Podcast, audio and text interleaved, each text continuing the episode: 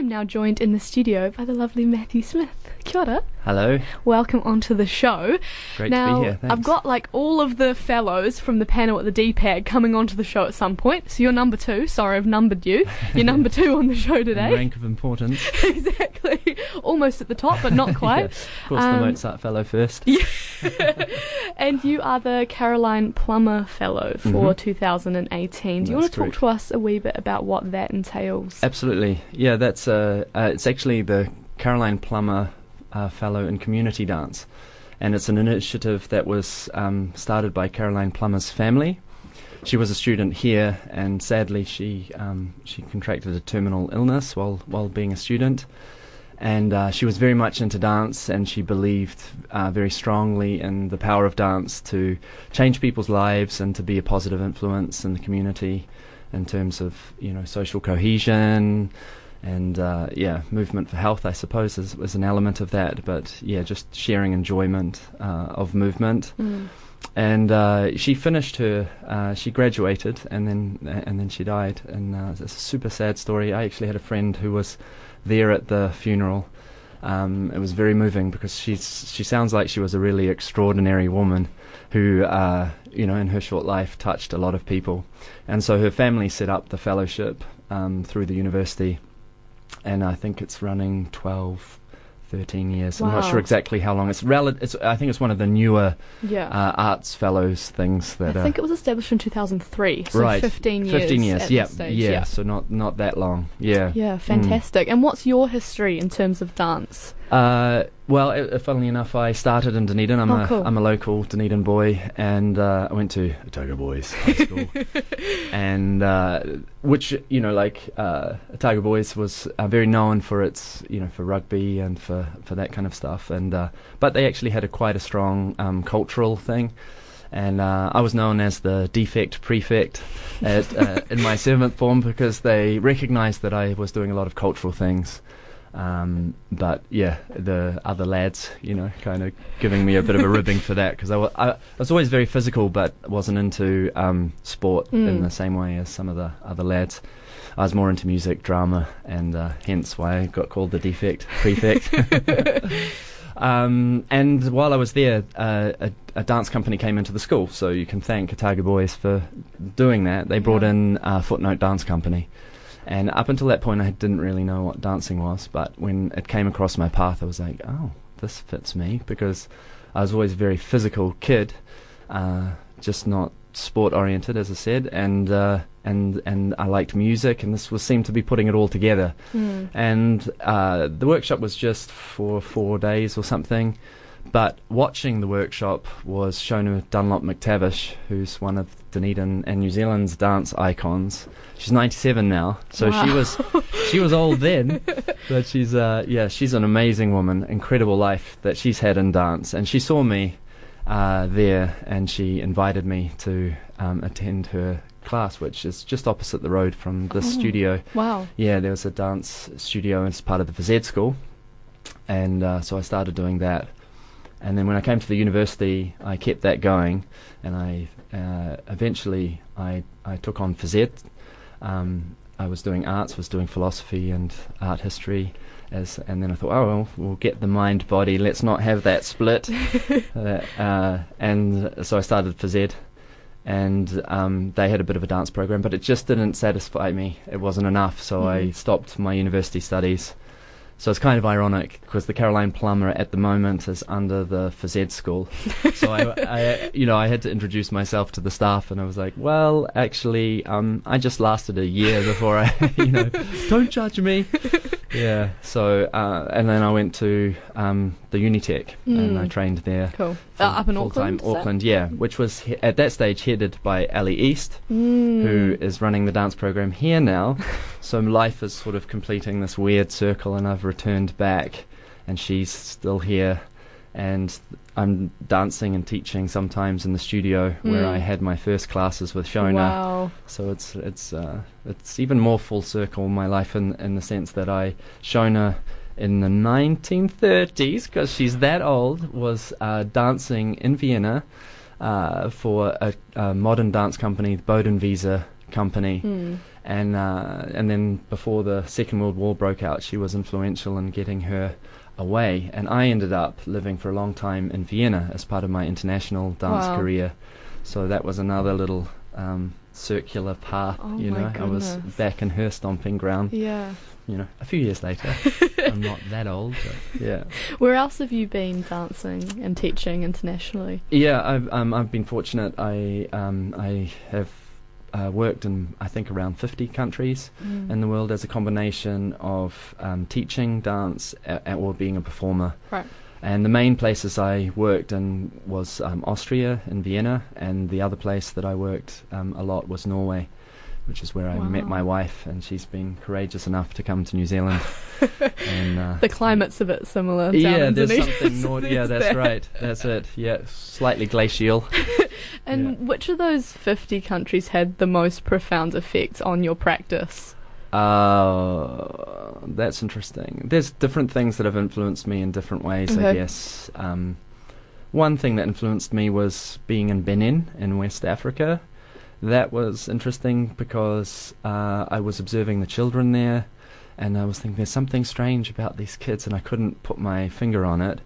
And then I realized the thing that was strange about them was just how well coordinated they were at such a young age and I Oh. kept that um, thought in the back of my head so that when I uh, created my um, proposal to the Caroline Plummer committee about what I'd like to do if I received the fellowship, Mm. I wanted to do something with fathers and babies and movement and dance because I could see the positive effect on those children Yeah. yeah, early. You know, it's weird. They they they're like little adults because they're just so in their bodies That's crazy. and I didn't have that vibe.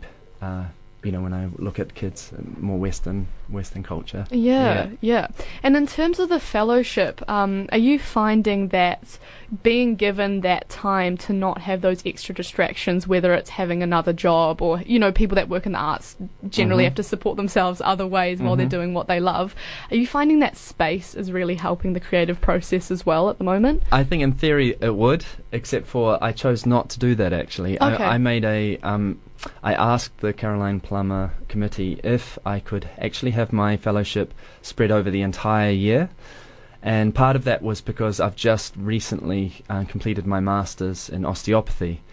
Uh, that's something that I did um, part time overseas and then finished it off in New Zealand. Wow. And so, and I d- made the decision when I got the fellowship um, that I wanted to move back to Dunedin, to my hometown. And so it seemed to me more logical, also for the programs that I wanted to run, which are kind of class based, uh, that would give me the opportunity to run classes, you know, weekly classes over many more weeks if I Mm. could spread it across the whole year. Cool. So sadly, no, I am uh, doing quite a lot of different things. And yeah, it's um, that's a challenge. I'm also a new father. Oh, and, uh, congrats. yeah, thanks. He's eight months old, so big learning curves. and uh, so no, I'm probably uh, I would like that um, concentration, but I, there's this kind of synergy between all the different strands that I've woven together. So Yeah. the osteopathy work informs my understanding of movement. My understanding of movement informs my osteopathy. Mm. My uh, my programs for Caroline Plummer are health related. I wanted to weave that together. So, yeah. Where are you at with those programs at the moment? Um, I. I I think I'm lucky. I, I because I'm from here. It's uh, I think there's an orientation period for many people Mm. who come. You know, from you know they need to understand the cultural context in which they exist Yeah. for for them to set up their projects. And I didn't have that issue, so I set up my. Uh, I've got one program which is for elderly men. My, my the loose um, title of the the my um, fellowship projects was the lifespan project. Okay. and I wanted to do things for um, older people, but I also wanted to do things for right at the beginning with babies, and uh, I had other ideas as well for kind of the in between, Yeah. the in between humans. Uh, but I was also encouraged to streamline a little bit what I'd proposed in order to make it uh, realistic. yeah. So I've concentrated on the start and the finish. So, um, so where I am at is I've set up the fathers and babies project. That took a while to get going, and the first class of that will be next Friday. Oh, great. And that's a collaboration with um, Catholic Social Services because when I first arrived, I had a look around to see what other people are doing, Mm. and they were the only ones that had had programs for fathers and babies, and Mhm. so I thought it made sense to kind of. But it took a while to um, liaise with them and get to Yeah, know them and sure. set things up. Yeah. yeah. Um, so that's starting soon. But the, I had another program for the for elderly men Yeah. or older men. Uh, I haven't actually defined the age. It just depends on uh, how, how you, as a man, perceive yourself. Mhm. So actually, I have a spread of, of ages in my group. Uh, there's a guy. He's 58. He's a professional, Yeah. and then the eldest is 92, coming up to Wow. 92. so there's a bit of an age spread in that group, Yeah. and I set that up quite quickly. So that was within about six weeks of being here. Great. Yeah, and that's so that's been going for quite a while now.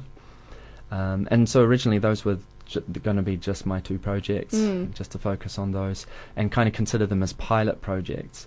But then, as I was surveying what was being done for the elderly, I, I came across um, the Steady as You Go program, which is it's not dance, but it's a movement program for falls prevention Mm. and uh, it was close to what I had in mind for my elderly men. So I was like, okay, well, this is already being done. What could I bring to the table that might um, create uh, something complementary, Hmm. or you know, because this program's been running for I think more than ten years. Um, and it's the same program, so those people, you know, they they know that program very well, but they kind of some of them are quite ready for something Yeah. else to challenge them.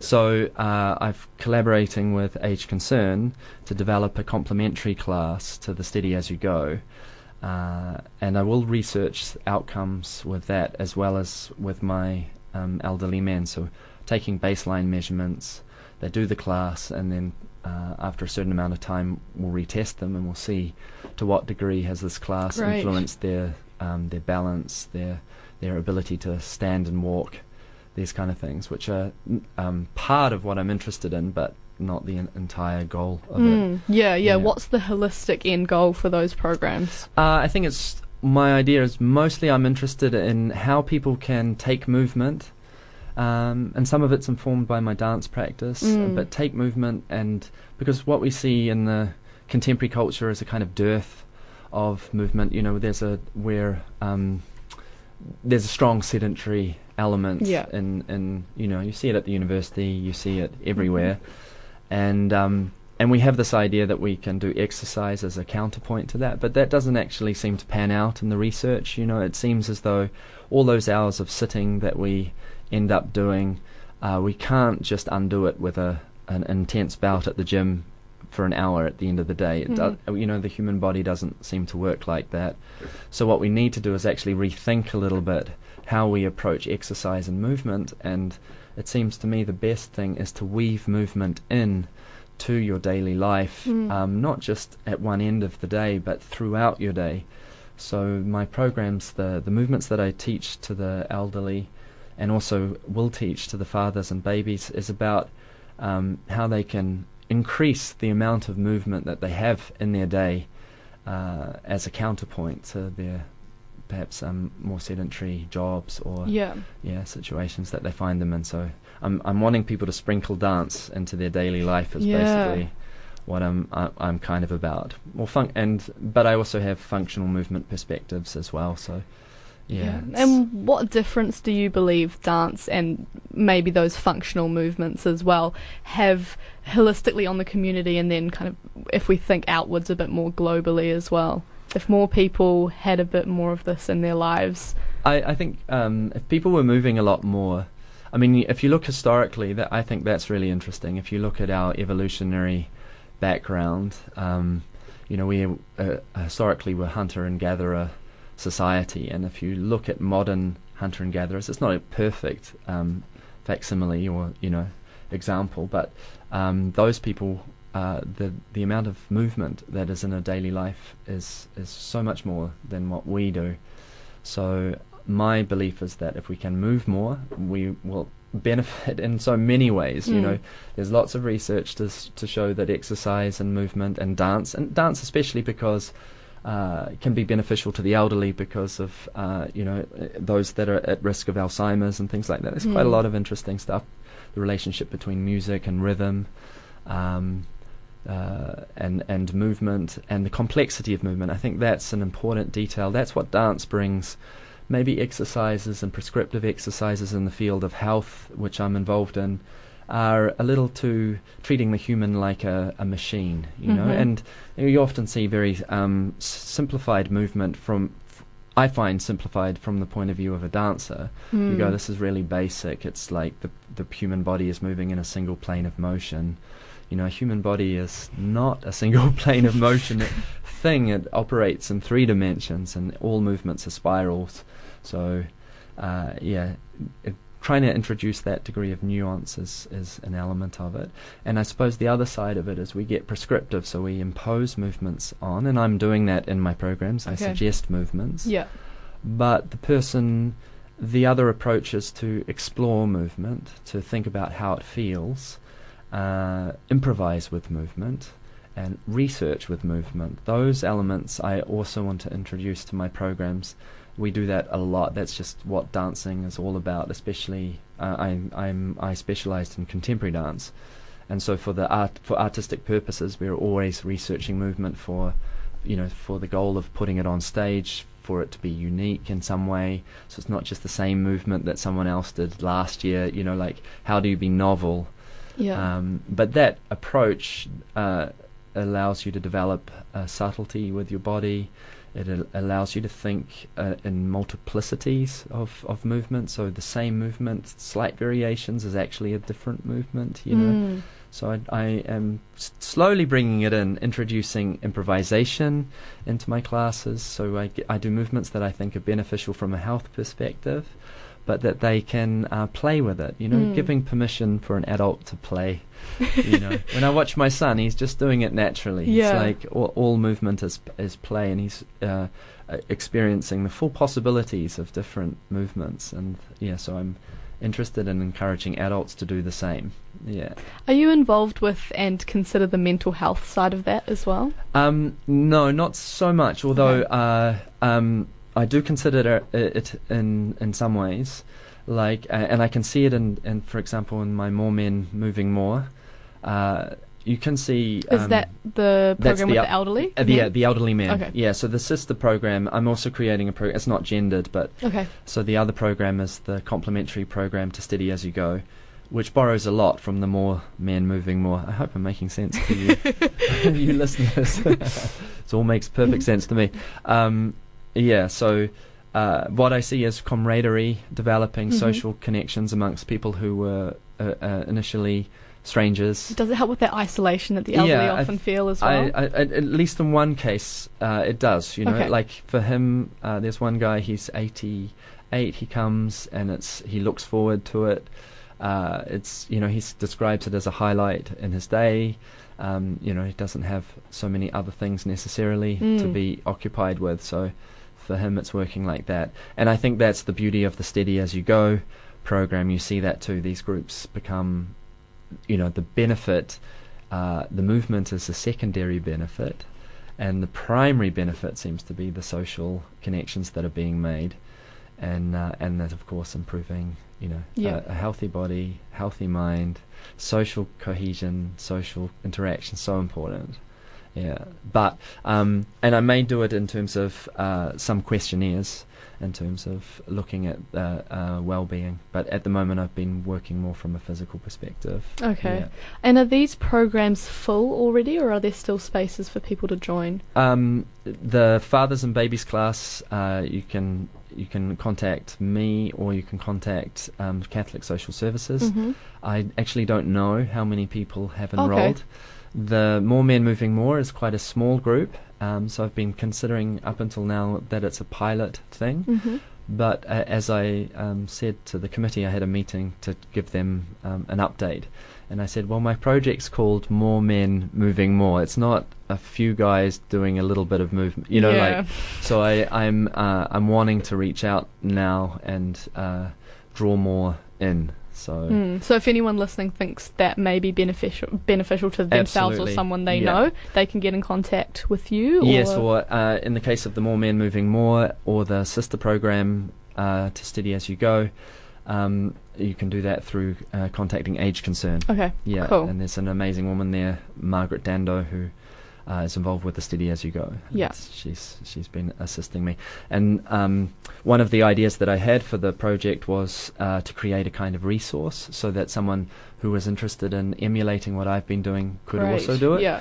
Uh, and then so when I watched the Steady As You Go, I saw ah this is interesting. This is not quite what I had in mind, but it is a peer-led um, a, a program. So it starts off being um, the movements get taught by someone specialised, Mm. uh, and then that gets taught to peer leaders, and then they start groups and they teach, and the, all the exercises or movements are on a um, CD, Great. and so yeah. they just play the CD, and that guides them through. Uh, and so you can imagine 10 years listening to the same CD for some people. So other people enjoy that, you know, revisiting the same thing again and again. There's there is a virtue in that as well. Um, but yeah, so I'm, that's what I'm going to do is to create a um, do the same thing for the both of those elderly classes. For the fathers and babies, I have a resource on the internet. I've created a YouTube channel oh, great. which anyone can visit. Cool. It's called A Moving Dad, and at the moment I just have four films on there, but uh, it's going to gradually expand out across the year, and it's explorations and movement and dance uh, from the perspective of parenthood, Mm. from the perspective of a father, and um, with the idea that that can support your baby's development, but also you yourself can uh, explore your own development in that relationship. So I'm Yeah. interested in the fathers improving their health outcomes through that interaction as well. Oh, fantastic. Yeah. And tomorrow you are going to be on a panel of five fellows at the Mhm. Dunedin Public Art Gallery. Could you give us a wee overview of what that's going to entail? Um, I'm not actually. If you know. no, I'm not. slightly ignorant. I know that each um, fellow will speak a little bit, and I think it's um, that you know it's going to there, there'll be an MC, so it's. Uh, I think you know um, not you know that's a, a paradox with artistic people is they're not always um, comfortable with public speaking. Yeah. Uh, I guess for me it's a little different because I have worked as a teacher, so I'm a little bit more used to that harrowing experience. And um, so, yeah, I think probably each fellow will get maybe up to 10 minutes to speak a little bit about where they're at. Mm. And, uh, and I think we'll, I'm not sure, I think one of the fellows might be getting towards the end. The One of the writing ones was shorter, I think. Raymond? Perhaps Yeah, Raymond Huber. I think his is Yeah. a six month. So Okay. there's uh, variance in terms of how long each fellowship runs for. Yeah, I believe Yeah. um, Dylan Lardelli, who was on the show just previously, his can span even two years, the Mozart right. Fellowship. Yeah. So yeah, there's a lot of Good different that timelines. he was number one. yes. That's Yes. why. yeah. um, and will there be a chance for the audience to ask questions tomorrow? Do you know? Uh, I don't know that, but I presume so. Okay. I think I think they'll be looking to open the floor. Cool. Is that Yeah. important to you? I yeah, absolutely. I'm always interested in in uh, in what people are, you know, how they respond to what they hear. Mm. Sometimes, uh, you know, it might uh, allow you a question might help me think differently about. You know, people come with suggestions. Have you Yeah. thought about this? Have you thought about that? Um, so yeah, I think that's important. But Mm. I'm not. Sh- I'm not sure. Again, it might be to do with the degree of comfortability that Yeah. people have fielding questions. And Is there going to be any collaboration between the fellows as well? uh, I don't think so. Okay. Yeah, I, I don't think so because unless those collaborations were built into the proposals Mhm. for those fellowships, um, then yeah, I, I don't think anyone would have had that in mind. Yeah.